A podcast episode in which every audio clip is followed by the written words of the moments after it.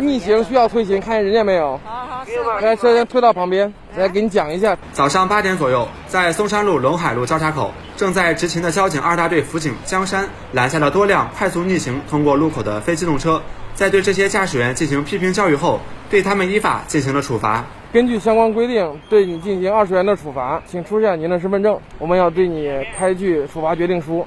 在松山路陇海路交叉口，记者发现有非机动车为赶时间，完全不按信号灯指示通过路口，直接斜穿马路。江山告诉记者，这种现象虽然相比以往有了大幅减少，但依然存在。这种现象，它没有按照交通信号规定通行，之后还造成了非机动车与机动车混行的现象，会非常危险，有可能导致交通事故的发生。我们现在正在加大力度处罚和治理。为保障交通秩序良好，交警二大队对各项交通违法行为整治查处不松懈。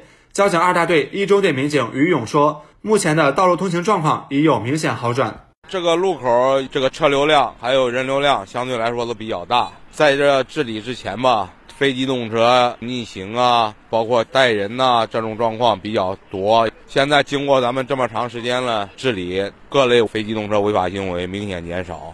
我们会继续坚持对这个非机动车行人违法行为的重点治理。”